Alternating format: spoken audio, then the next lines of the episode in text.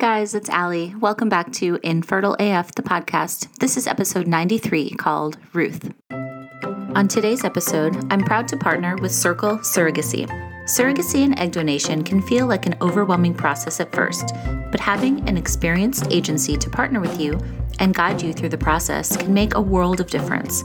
Circle Surrogacy and Egg Donation has been making parenthood possible for 25 years, bringing more than 2,200 babies into the world.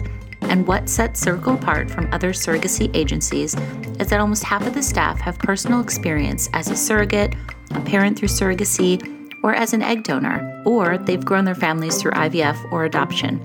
They are passionate about helping others achieve their dreams of having a baby because they've been there themselves. Circle provides exceptional knowledge and experience, fixed costs and financing, and the highest success rate in the business. Learn more at circlesurrogacy.com and follow them on social media at Circle Surrogacy. Thanks, Circle. Okay, guys, so I am so excited to share this conversation with you today.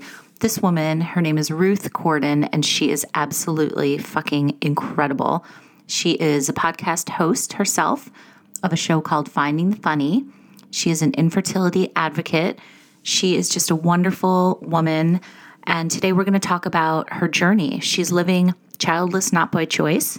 So we're going to talk about how she got there over the last eight plus years.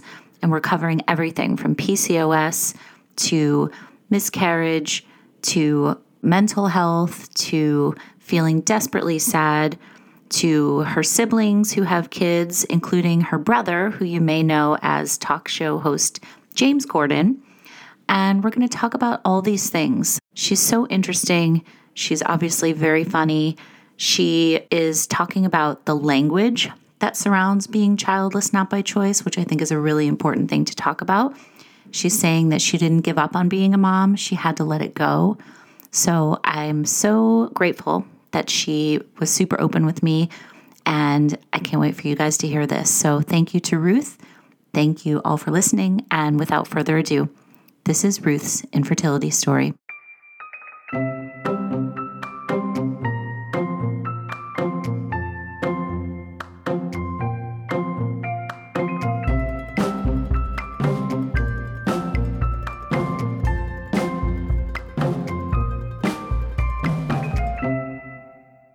Ruth, hi. It's so good to talk to you. Thank you for it's lovely to time. talk to you. Thank you. Yes, I have to say I sought you out because I saw an article and the headline really struck me and it said Ruth Corden on infertility. A doctor told me I was too old and fat to get pregnant. And just yeah. reading that broke my heart and I wanted I was so intrigued with your story so I reached out to you and you got right back to me. Thank you so much. I want to hear everything. But before we get started, I also want to talk about you have a podcast too. Yes. Tell me about that. So my sister and I, in, in amongst this like crazy journey, I've I've been sort of thinking about you know what's my legacy and you know what's not necessarily my plan b but what's my life and, and during lockdown my sister and i started talking the first lockdown we had in the uk which was back at the at the beginning of the year in march mm-hmm. my sister and i started facetiming multiple times a day and we really found that we brought quite a lot of joy in that really difficult time. And we just decided, hey, look, why, why don't we hit record on one of these chats? Mm-hmm. And, um, and so we did. We're just really excited. And, you know, who knows where it'll go? It, it, you never know with this stuff, do you? But yeah, it's called Finding the Funny, and it's just my sister and I. It doesn't matter if you're American; you'll you'll still get it as well. We just talk about all the things that we find funny about everyday life. So it's mm-hmm. very observational we have a few segments. We do a thing called the big questions, which can be anything from what shall I get my husband for his 40th birthday, mm-hmm. right the way through to is a hot dog a sandwich. yes. kind of like all right. Is it level? Stuff. Let's let's settle that right here and now. Is it is a hot dog a sandwich? Um, I don't know. I I feel like that's too complex a question. I mean, technically i suppose it is it's a filling between two bits of bread? I'm going to give you an emphatic no. It's it's not a sandwich. Okay. i don't think so. That's my opinion. Um, so um, yeah so we just we just talk about things that are, are very silly. It's half an hour. It's it's out every week. It's only about 35 minutes long. And it, we just want to just bring some joy. We do have some serious chats as well. We end every episode with a bit more of a serious conversation. We cover cover everything from like we've talked about infertility, we've talked about baby loss, Mhm. um, we've talked about loneliness and mental health, and Mhm. so we we just try and cover a whole load of topics. But it's very light-hearted. You don't need to really concentrate. Yeah, it's it's just us two. Yeah. And reading the description of it, it's like you're finding the funny in the shit that is life. Basically, that's So- it. That is just us chatting shit for a half an hour a week. Basically. I love it. That's my favorite thing to do. That's why I'm doing this too. Like I just love shooting the shit with people. So Yeah. You did mention that you do talk about infertility and baby loss on there. So can you tell me about your individual journey? Like when when did you, you know, meet your husband? Did you always want to have kids? I love to Yeah. start with those questions. Yeah, so my husband and I met in uh, 2010. So we've been together 10 years now. Mm-hmm. And we very quickly moved in together. We'd only been dating a couple of months and we moved in together, not because we sort of necessarily thought that it was like an epitome. It just made sense. He he was 26, I was 28 at the time. You know, we weren't like teenagers and we just thought, hey, look, let's jump in with this. If it doesn't work, you know, we didn't buy a house or anything. It was, it was, you know, we just thought if it doesn't work, it's not the end of the world. Mm-hmm. and we were together for a couple of years and then in two, at the end of 2012 uh, we got married and we both knew that we wanted to have children. Mm-hmm. um, i work with children in my everyday job. I've always worked with kids. I love children. So you know i i love kids. I've always known i wanted to be a mum. And we went on our honeymoon in january 2013 and we fell pregnant. Not that we knew. Mm-hmm. and the way I actually found out that we were pregnant is I woke up one morning in sort of mid January of 2013 and I'd completely flooded the bed. And I was quite panicked. I obviously called my doctor, went in to see her, and she confirmed that I'd had a very early miscarriage. I suppose it might also be called a chemical pregnancy. Mm-hmm. And and I suppose I kind of sailed into 2013 thinking, oh God, we got pregnant. You know, we we stopped using protection. We got pregnant relatively quickly. Right. This is going to happen for us. Yeah. Cause you didn't even Um, know you were pregnant, right? Until you had the miss. Wow. until until until it was sort of confirmed when I went to see my doctor. That's kind of a, a like a mind fuck, isn't it? like, how did that yeah. feel? I know. I was. I was like, oh God, okay. And I remember feeling really sad after the doctor told me because I was like, oh God, well, I don't know how I feel about this. Like, I've never had since you know, I've never ever had a positive pregnancy test. Mm-hmm. and I didn't even in that moment. So I, I don't know what that feels like. But I remember thinking at the time, I felt desperately sad. I needed a little bit of time to lick my wounds and think, oh God, that's a baby that, you know, could have been. But there was Mhm. also this other side of me that was like, yes, but look how quickly it's happened. This is going to happen for you guys. Like, just get back on the saddle.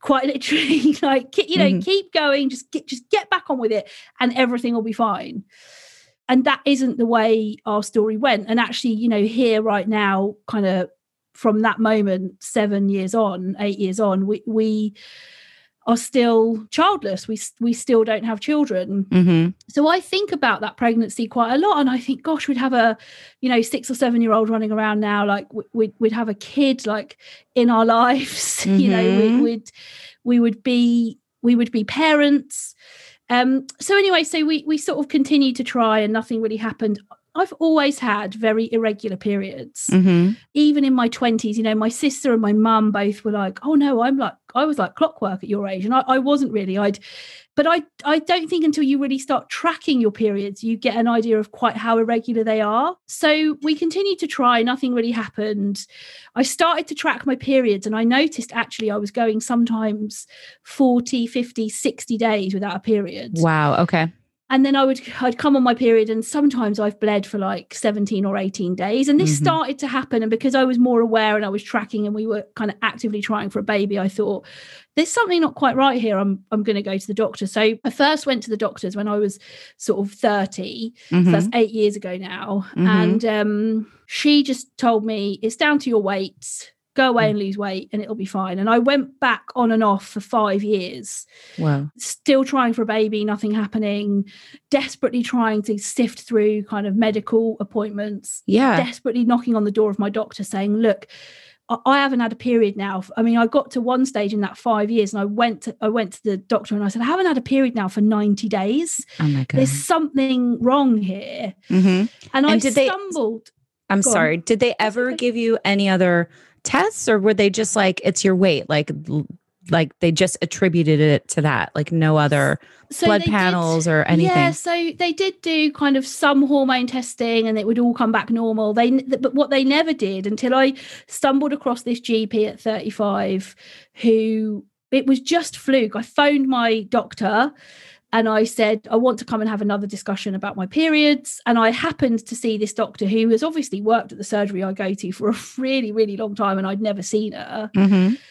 But I walked in and I actually burst into tears. And I was like, I basically said, I'm not leaving here until we get to the bottom of what's going on. Mhm. Because in amongst those five years, we had had countless negative pregnancy tests. Mhm. My mental health was suffering. It was Mhm. like a complete minefield. I was, you know, I sort of alluded to in the article that, you know, continuing to try for a baby while you're still reeling from the last negative pregnancy test is Mhm. horrendous. yeah And I just, I, I sort of walked into this particular appointment. I burst into tears and I said, We need to do whatever we need to do to get to the bottom of what's going on. And she listened and she said, Okay, I can see you've had blood tests, but you haven't had the scans that go alongside that. And he- here in the UK, I don't know what it's like in the States, but to get diagnosed with polycystic ovarian syndrome, which is what I've got, you Mhm. have to go through tests, blood tests, and scans to kind of marry up the two. So there's polycystic ovaries, which is cysts on the ovaries, and then there's the syndrome, which means your hormones are out of kilter and a bit imbalanced. And so I had them done side by side, and lo and behold, it was like, yes, your ovaries have got loads of cysts on them. Yes, your hormones are not correct. Yes, you know, Mhm. you meet the criteria, you've got polycystic ovarian syndrome. So it must have felt good to finally get a diagnosis right because then you're like okay now we can make a plan And But I were you like I was going insane before that. Right. But were you frustrated and like pissed that, like, how come nobody ever mentioned this to me before? Like, had you ever heard of PCOS? I'd heard of it, but I didn't really know much about it. But I Mhm. remember when I went for my transvaginal scan, which is as lovely as it sounds. Yeah. It's gorgeous. I, uh, the, while the radiographer was doing it, she said, "Oh yeah," she said, "Look, you have got lots and lots and lots of cysts on both your ovaries." She said, "I'm not concerned about them. I'm, you know, I don't think there's anything more sinister going on." But you've told me about your periods. You've got lots and lots of cysts. I'm pretty sure your hormones are going to come back not great. Mhm. And lo and behold, they came back not great. like I, Mhm. I, I, my hormones are imbalanced. But in amongst that five years, I was like, I honestly felt like I was going mad. Mhm. Anybody who has PCOS out there will know it plays havoc with your anxiety. It still does for me. It is Mhm. a really misunderstood condition. Uh, people don't really know why it happens. And you, you sort of, yeah, I felt like I was going a bit mad. And I was like, Yeah. God, this isn't right. 90 days without a period is not right. Did they tell you that, you know, since it's a syndrome, it can, uh, it looks different in different people? you Yes, know, you, not everybody has the same symptoms, not Yeah. everybody has the same results from all their Yeah. tests. And I'd love to talk more about the mental health bit of it for you, if you don't Mm. mind, and the No, anxiety. like, what did it what did you feel like like were you was it like you don't want to get out of bed you're feeling depressed or was it just anxiety or it's, love- it's anxiety really i i i definitely am an overthinker. I, I found a quote on instagram the other week and it said i'm all panic and no disco and that is me. Like i am all like oh my god i love that.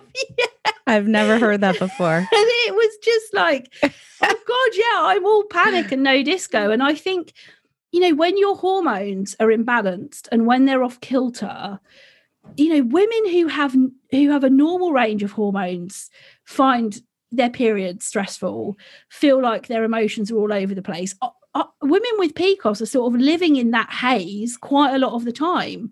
And because we it can take so long for the hormones to kick in enough to release an egg and for you know i know i've had periods where i haven't ovulated like what it like that in itself is like what i'm bleeding Mhm. i've been using a device that's been tracking my temperature while i sleep and it has told me i haven't ovulated i Mm. haven't ovulated so all of those kind of that release of hormones that that women feel once ovulation has happened and then the build up in the second phase of your cycle to your period you sort of feel like you're living with that LH phase the second part after you've ovulated all the time. Mhm. because it's like my body can almost get close to pushing the egg out and then my hormones drop again and it doesn't quite do it. So you're living in that cycle of like almost there almost ovulating no hasn't happened. Almost there. So all those feelings of like emotional snappy mood Mhm. swings anxious all the things that you feel as a woman in a kind of normal in inverted commas cycle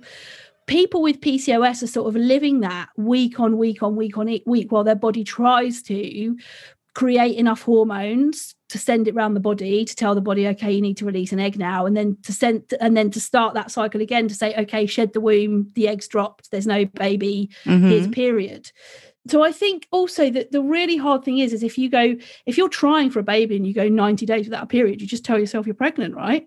Right. so you live in this like I know I've stopped my period coming through telling myself I'm pregnant because I've done pregnancy tests and that afternoon I've got my period and I've been like, oh, thanks a lot, Mother Nature, you bitch.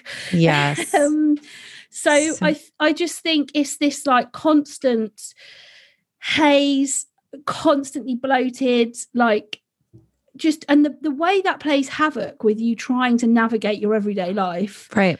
and have enough sex to make a baby right. and have constant negative pregnancy tests and be told by medical practitioners this is all your fault. Is because you're fat. Like oh all of those things combined in the same space just make you feel like a bit of a failure really. They Totally. just make you feel like you're undeserving of what everybody else has got. Of Mhm. course you don't really deserve it because yeah it's it's all down to your weight and so i just remember feeling I think lost is probably the word that I would use in that five years. I felt Yeah. like I didn't really know what, why it wasn't happening. I watched all of my friends feel like they shook hands and had a baby. right and did your Um, sister have kids Yeah, so I've got I've got a brother and a sister. right My brother has got three children. yep So my sister's the oldest. She's got a boy and a girl. They're kind of 17 and 14. And then my brother's got three kids. Okay. And then nine, six, and nearly three. uh-huh Um, okay So they've got five between them. So, were you ever able to talk to either of them? And we should mention your brother James. People might know in the states has a talk show. And Yep. so, were you got were you able to talk about it with either of them, or is it like So where were you going really- for well, I- support? uh, so for a really long time, I did the classic. No, I don't really want kids. Like I had distinct conversations with everybody in my family where I was like, "Nah, I don't think I want kids." And behind closed doors, I was like bawling my eyes out. You know, I I was kind of watching everybody else get what they wanted. And I don't know, I look back now and I am quite a heart on my sleeve person. Mhm. And I look back now and I think, God, what was it about this that I couldn't talk about? Mm. And I think for like so many couples who have been through this, there's a certain shame that comes with it. There's a certain like, God, why is it us? Why can't we do the one thing that really humans are put on the earth to do, which is, you know, recreate humans? Right. Everybody else around us is doing it. God, lots of people are on their second. Like, you know, how, how I think to actually open your mouth and say, yeah, do you know what? God, we've been trying for at that point, I don't know, two, three years and it hasn't happened. I just didn't feel able to talk about it. And then I suppose one day I just I can't I can't even remember what the kind of trigger was to open up about it, but I just remember thinking, God, what am I doing? Why am I hiding this from people who love and care about me the most in the world? Why are those people not why am I not letting them into this? Mhm. And for me, and this is obviously a really personal choice, and I know lots and lots of couples who don't feel able to do it, and that's totally fine. And I think one thing I'd love to say is that you, you know it, that, that classic statement, "You do you," and I think that's the thing we've got to get used to in the fertility community. Like, Mhm. not everyone's going to go for treatment, not everyone's going to want to share it with their nearest and dearest, not everyone's going to want to talk about it, and Mhm. actually that's totally fine because this is such a personal intimate journey and the only two people that are responsible for that are you and your partner. So i got to the stage and i i actually sent my family an email and just said look i just want to we just want to lay it on the line really honestly with you. We've been trying for a baby for a couple of years. It hasn't worked. I'm in the process of getting tests. And i think there was probably a relief for them because they thought oh okay at last you know, she's been putting, and I think my mum and dad and my siblings probably knew it was complete BS that I was saying I didn't want kids. Like, right. Because they're like, we know you. We've yeah, grown up with you. I think they You're... were just like, this is yeah. bollocks. Right. um, I think once I talked about it, there was a understanding and a realization. And I think it's really hard, isn't it? It's hard for parents, it's hard for siblings. Mm-hmm. It's it's hard to love somebody so dearly and watch them not get the thing that they desperately want. Absolutely. Um, and I think it's a hard journey for family and friends to walk with you. Yeah. And so I think there was a relief when I kind of talked about it. And then it just sort of became, you know, more open. We owned it a bit more. I mean, I'm really fortunate now. I don't think either of my siblings, my sister's definitely not going to have any more children. She's like mid 40s. I'm pretty sure James is done. Mm-hmm. So, uh, kind of immediate pregnancy announcements, I'm, mm-hmm. I'm pretty done. And I and I think there is something comforting in that because I know where I'm at now with my family, don't I? I'm like, well, my sister's got two and my brother's got three. I adore being an auntie. I love yes. all five of my nieces and nephews. Like yes. I love the bones of them. I'd walk barefoot to London and back for them. Like I would do anything for them, you know, and it's, exactly. the closest thing I've got to children. Right. And I just, yeah, I love all of them so much and would do anything for them in a heartbeat. Yeah. How has it been during the pandemic with you're probably not getting not getting to see the ones that are in LA, right? Yeah, it's been really hard. We FaceTime a lot and we, you know, we've got a family WhatsApp group like like most people and right. obviously they're too young to be part of that, but it's a nice way to check in and you totally. know see how everybody's doing and yeah and you know i think I, you know I, feel for my brother as well you know and, and his wife they're they're not american they're both british our parents aren't particularly young young they're not really old but you know so for them it's it's been really hard i think like not mm-hmm. they would normally come back summer and christmas time they always come back twice a year right um, they spend quite a long time here in the summer. They always come back for at least 10 days or two weeks at Christmas. They both mm-hmm. love Christmas. Mm-hmm. That's really difficult, isn't it? When, yeah. when that stuff stops. And yes, definitely. You know, and they've got a great community in Los Angeles. They've sure. got great friends, but it's not the same as your family, is it? Exactly. It's not the same as your mom and dad and your siblings. Yeah. And yeah. Can I uh, ask you too, Ruth? And you don't have to go into this if you don't want to, but like, how is it? how was it on your marriage? Because I've been really vocal about how yeah. my husband and I, when we were going through this, we really, really hit kind of rock bottom, like a place mm. where at one point we were like, are we going to make it? Mm. And, you know, we've been together since we were 16. we're mm. like high school sweethearts. But, you know, it was it was really hard. And I know it's hard on a lot of relationships. So I'd love to hear, if you don't mind, you know, of how course. that affected you and your husband Matthew. I think I had to really quickly learn that Matthew and I grieve and talk about things and deal with things in very different ways. Mm-hmm. We are classic male female stereotypes. I'm mm-hmm. an external processor. I'm like, grab all my girlfriends, pour me a glass of wine, let's sit and chat this through. That's how I am too. Are you like, yeah. is your love language words of affirmation? Yes. Same. and gifts, like the very public displays of like, I love you. I think you're, you know, I am an ex externally processing extrovert. Uh-huh. And Matthew is an internally processing introvert. Yes. My husband's um, love language is acts of service. And I'm like, okay. He'd rather me like unload the dishwasher than like tell him that I love him, you know? so Matthew's his physical touch. okay. But he is, he, and I remember I stumbled, there's an amazing website. You'll definitely be able to get it in the US as well. It's, it's, it's called Saltwater and Honey. And it's, it's a, it's four, it's two couples who have all faced infertility and mm. they explore the effects of childlessness and faith actually. So, mm. but it's, it's not overtly like Christian. They're not going to try. Oh, I really want to check that out. Okay. Yeah. So they, and they write blog posts and they're phenomenal. They're on Instagram as well, and and they are just two beautiful couples. And i found one particular day where we'd i was convinced i was pregnant. I had told myself i'd filled my basket on many websites with loads of stuff. I'd planned the announcement. I was like this is it this is it. Yeah. And i took a pregnancy test that morning and it was negative. And it floored me. I remember actually lying on my bathroom floor in the fetal position. Like you know when you cry and you're like where did that sound come from? I've never created a sound like that before. I was like uh, sobbing. Yes. Um, actually that's so funny that you said that because i had a moment like that where i was literally on the bathroom floor after yeah miscarriage number, whatever. Yeah. And I actually made myself laugh because I was like, Ooh, like, and I was like, and I was like, what the Where fuck? noises come from? It's like, oh my god, I didn't realize I could create. And I was like, I feel like. I'm like being so dramatic and like I'm in a movie and it made me crack up. Like, because I was like, this is crazy. But I know exactly what you mean. That like Yeah. guttural like Oh, feeling. God, I just and I got back into bed and I could, you know, Matthew was crying too. Anyway, that day Mm. I stumbled across Saltwater and Honey and I found a blog post that like completely spoke to me and I read it out loud to him and he hardly like made a murmur and I lost it. I was like, Mm. I, I was like basically I was just like, fuck you. Like you you never engage in these conversations with me.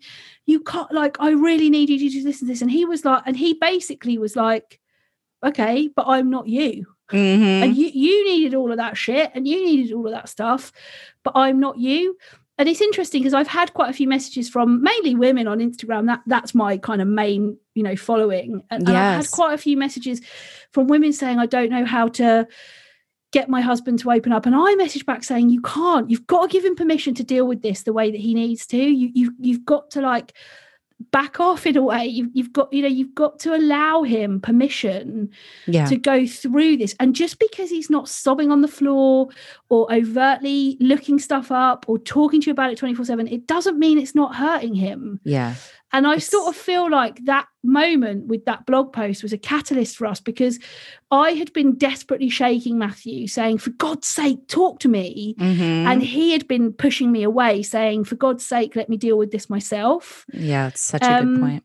And I think Uh, one thing that didn't come up in the article, but while we were sort of going through all this stuff, is, is too big a conversation for this now. But it came out that Matthew was harboring a secret dr- drug addiction. So we're in this like mess of trying to get through inf- infertility, and and I find out that he's you know secretly using drugs. Oh, interesting wow. type of time in our life, but I think that spoke that spoke volumes to me about how Matthew was trying to handle this stuff Yeah.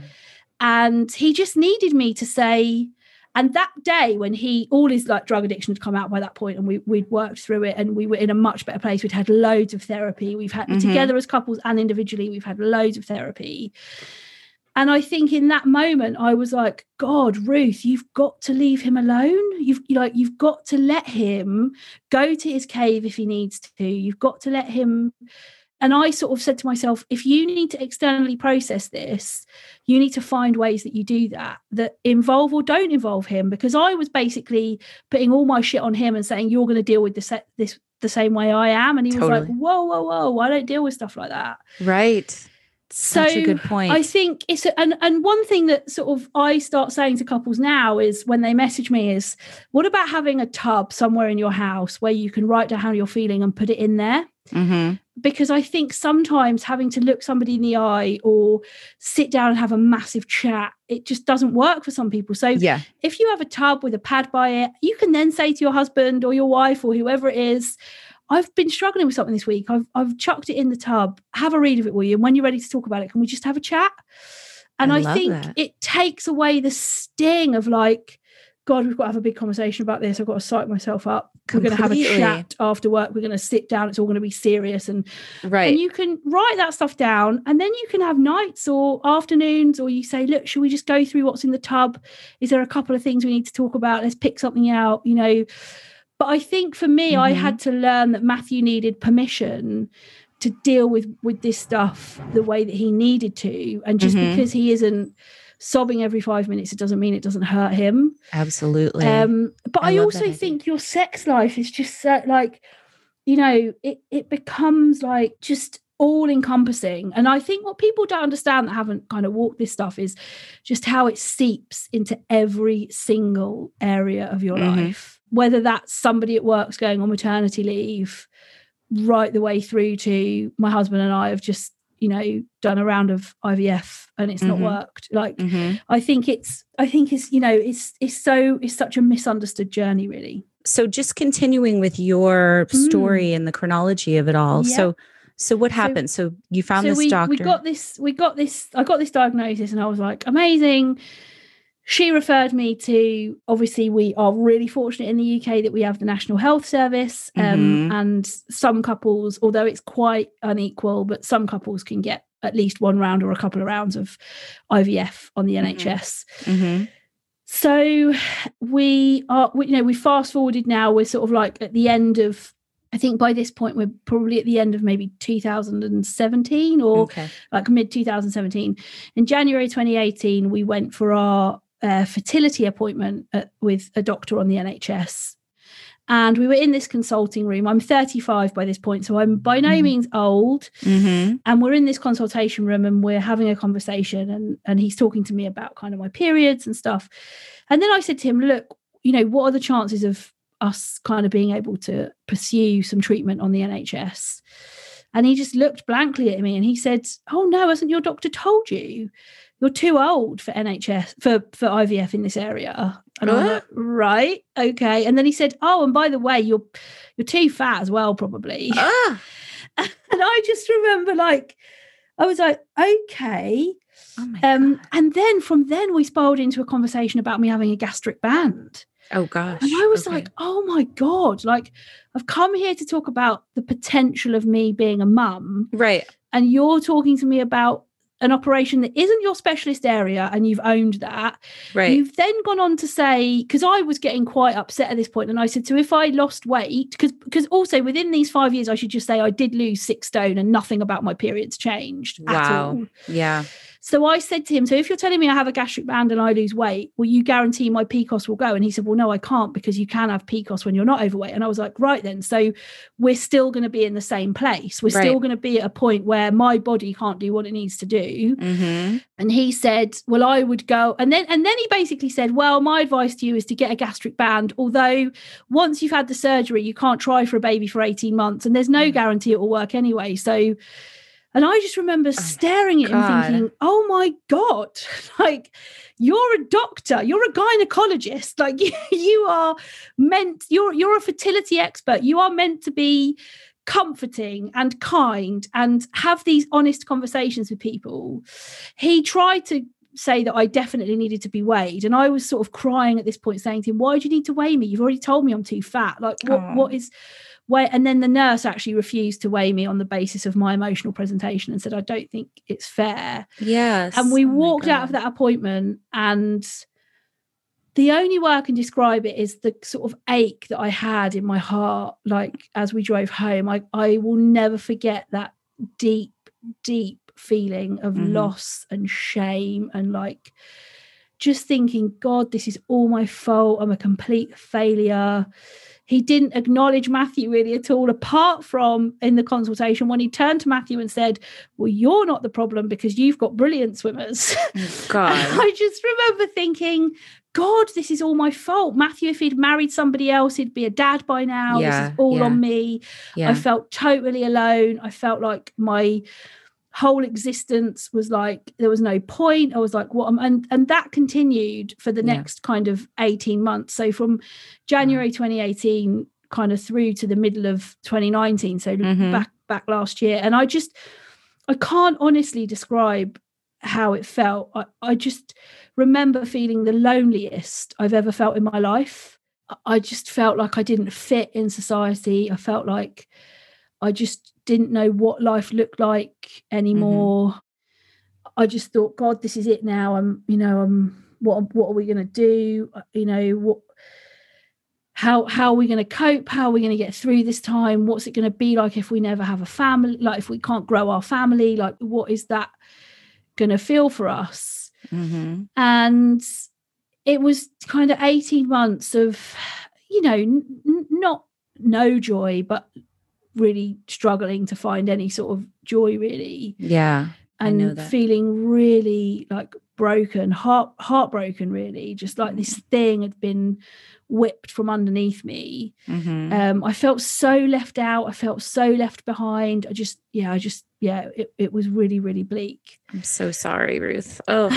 Yeah, what did you do like were you able to find like support groups or i know you've said you've done gone to therapy and stuff like how did you how do you how did you deal with that I just, I don't know. I just, I probably didn't deal with it very well, actually. I, Mhm. I probably, looking back now, wasn't very kind to myself, or, you know, Mhm. I just, I cried a lot. I, I remember like most days crying, whether that was because there'd been a pregnancy announcement or mm-hmm. um, I felt like people who hadn't experienced it didn't understand. And I suppose it was in that sort of time that I found this kind of community on Instagram that was sort mm-hmm. of starting to emerge, or it felt to me they've probably it had probably been emerging for long before that. But there was something, there was a there was a space that said, Yeah, God, you're welcome here. We get mm-hmm. it. Like we know what this is like, we know what it feels like. Yeah. I did actually find a clinic in the UK that would have treated me, even though I had a high BMI. I, I did find a clinic. And you know, treatment for us isn't completely off the table. It's quite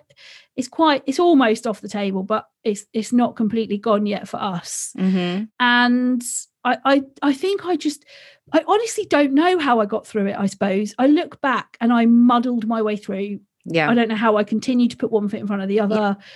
i don't really know how i survived it i i don't like it felt like the longest bleakest winter i've ever lived through mm, yeah um you yeah. know dark all the time cold mm-hmm. you know mm-hmm. those horrible winter nights where you can't catch your breath because it's so cold that is really from that that january right the way through to the summer of last year those 18 m- months felt very very very dark very mm-hmm. bleak mm-hmm. so what changed in the summer was that when so, you started finding instagram and you know it's so weird we we got left some inheritance by Matthew's nan and we bought a house. And for the so we were in rented accommodation for the whole of our marriage since we'd sort of started you know being together. Mm-hmm.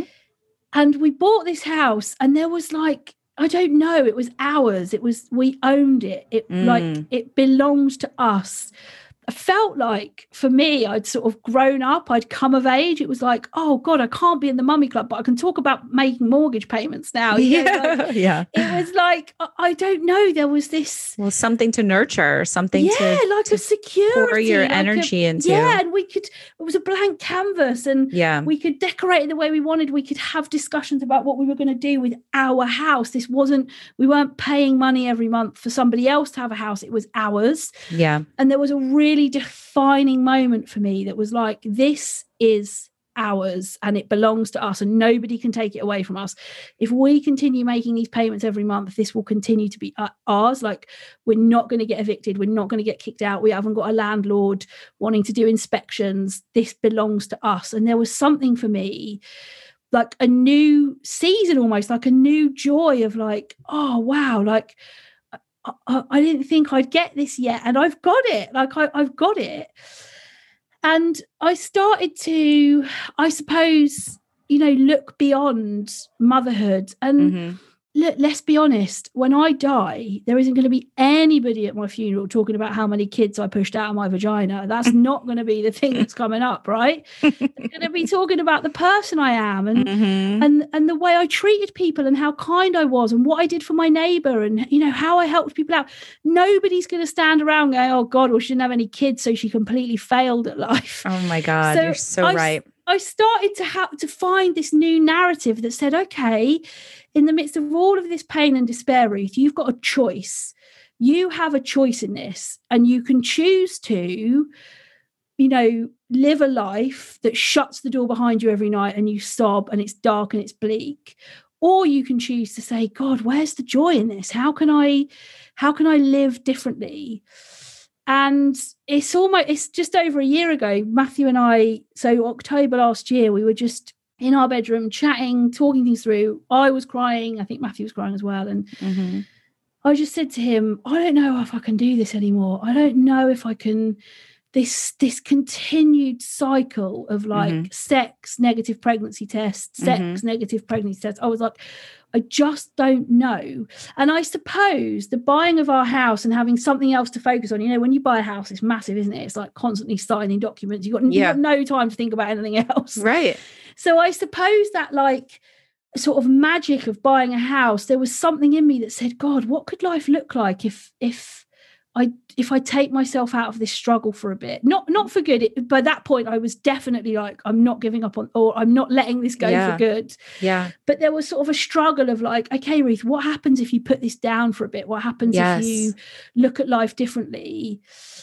And we decided in October last year that we were going to stop trying. And that meant for us that we were going to no longer have unprotected sex. And that's really, I know for lots and lots of people in the fertility community, that's such an odd statement because every month it's like, you, you know, you have a period and it's like, oh, that's another egg gone. Yeah. But for me, and I can obviously only talk about my experience, for Right. me, I had to put a stake in the ground yeah. and I had to say the old has gone.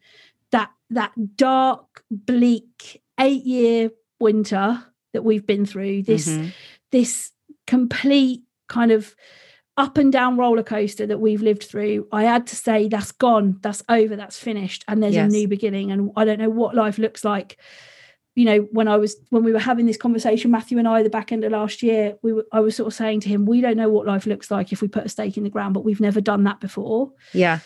And we'd had moments where we'd stopped trying where we had stopped trying before but This was more definitive. yeah and we hadn't used protection so you just sort of say well we're not really trying but you're still sort of sifting through everything looking up pregnancy symptoms telling yourself you know you're Mm. still going on that Yeah. same rat race really Yeah. so the back end of last year we said okay enough's enough and matthew was i think probably as relieved as i was Yeah. um, to have that honest and frank conversation because I think he was worried about me. I think Yeah. I don't think he really knew how to raise it. I don't think he really knew how to talk about it, but he was he was worried about me. I know he was. So yeah, perfect sense. October last so the last 12 13 months and and probably 4 or 5 weeks ago we started to open up the conversation again of like Mhm. what does this look like? What, Mhm. what do we want? We've both got to want this. Yeah. What are your thoughts Um, now? So I think I think Matthew really worries, probably rightly so, about treatment. I, I, you know, IVF is a cruel lottery. It is cruel. Yeah. You know, you roll the dice, you keep your fingers crossed, you you hope for the best. Absolutely. It's yeah, it's a Um, gamble. Yeah, and I don't know. You know this this grief without a loss, which is exactly what this is. This whole fertility thing is a grief without a loss. It's a constant month on month grief Mm. when somebody hasn't physically died and that that's so hard isn't it because if if somebody in your life dies you phone the people you love and you say so and so's died and they Yeah. get it you go oh my god i'm so sorry if you phone your boss and say i've got my period this morning and i'm absolutely bereft and heartbroken they're like Right. okay But I think that the people in our community understand that it doesn't have to be a tangible loss eh, because it's the loss of what could have been. It's the loss of your dream and it's the Mm. loss of what you thought was going to happen. yeah yeah So I, I think we all get that. It is a loss. yeah and and it, it's it's so hard to you know when there's nothing tangible that you've lost for people that haven't kind of experienced this it's so hard to explain it to them Mm-hmm. So i think both of us are worried about if we did treatment and it didn't work. And there's lots of people that say but what if it did?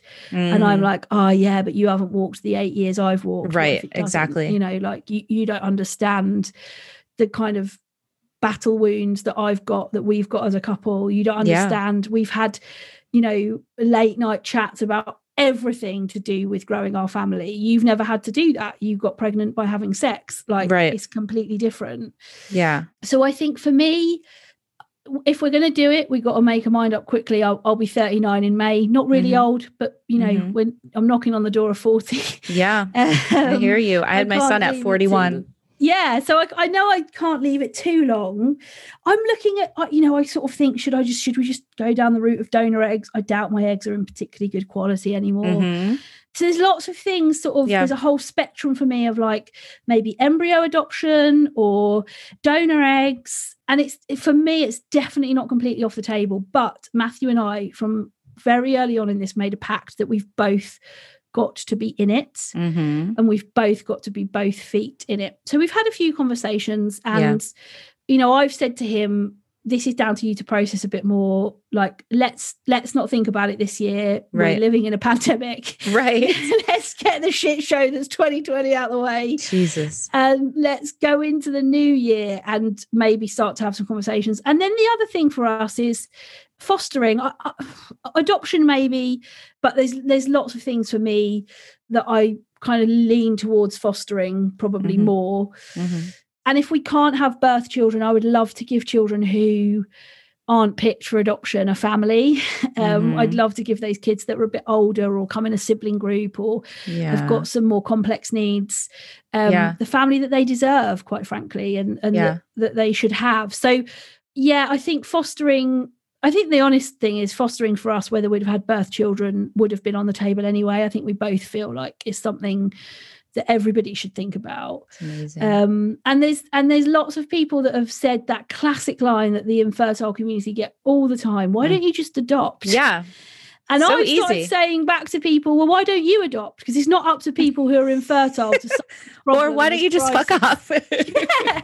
But also, like, it's not just down to me because I can't have birth children to solve the crisis of adoption. Like, right. everybody should consider it. Oh my Everybody God, should that's so consider whether they've got the, the room in their family to give it to a child who needs it. So I've started saying, sure, yeah, well, I'll continue to think about adoption as long as you do as well, because whether That's you've awesome. got good semen or good eggs is irrelevant as to whether you should consider adoption. That's So, awesome. I love that. Um, and that soon shuts people up. They're a bit like, oh God, yeah, Yeah. I hadn't really thought I've got birth children, so I shouldn't have to think about adoption Right. so I think you know it, there are kind of options on the table for us, but you know the other option is we live childless. That Yeah. that is still something that we talk about as much as having children in our lives. That is Mhm. still something that we toy around with. That's still Mhm. something that we say, God, we've done a whole year childless and not trying would have been wouldn't have been our choice.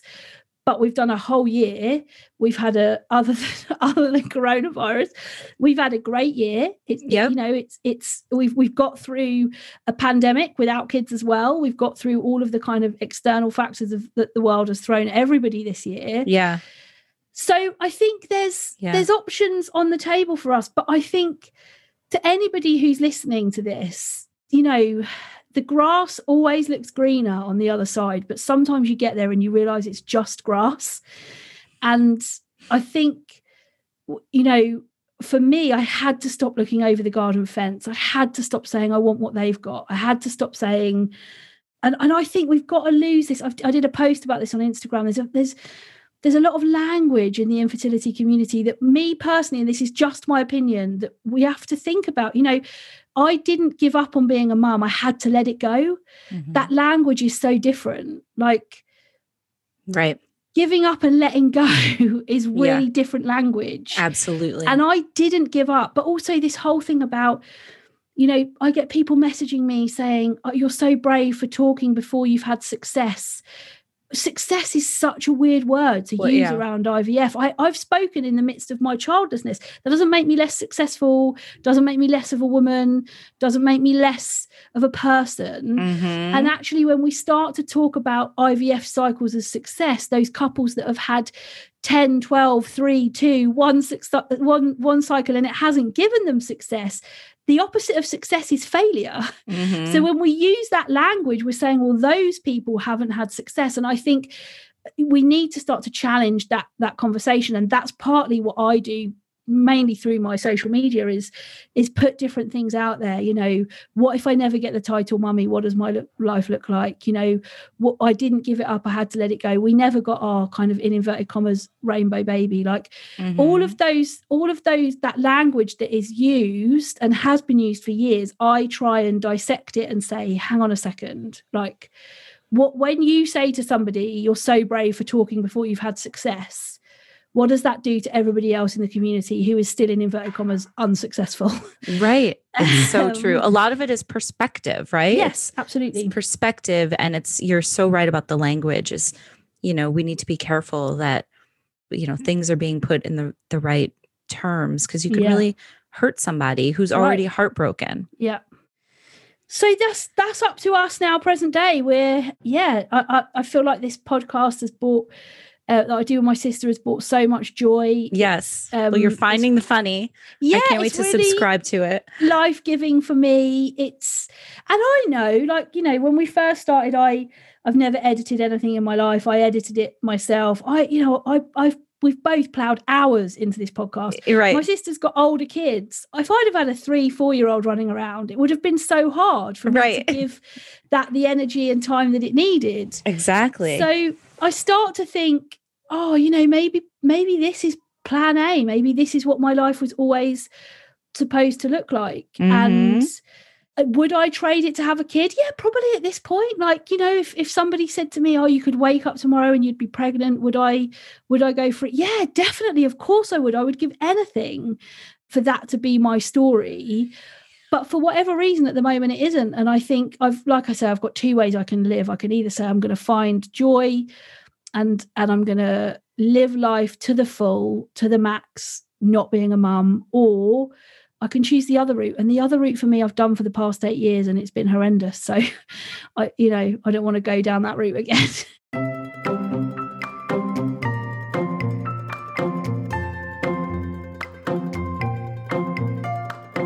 Okay, guys, thank you so much for listening to my conversation with Ruth. I adore her, in case you couldn't tell from our conversation. But Ruth, thank you so much for talking about all that stuff. And thank you all for listening. Guys, definitely go check out her podcast, which is called Finding the Funny. And if you have a moment, you can rate and review not only her podcast, but mine as well. So that's the way that, you know, we get more listeners and we spread these stories around more. So thank you guys so much, and I will talk to you next time.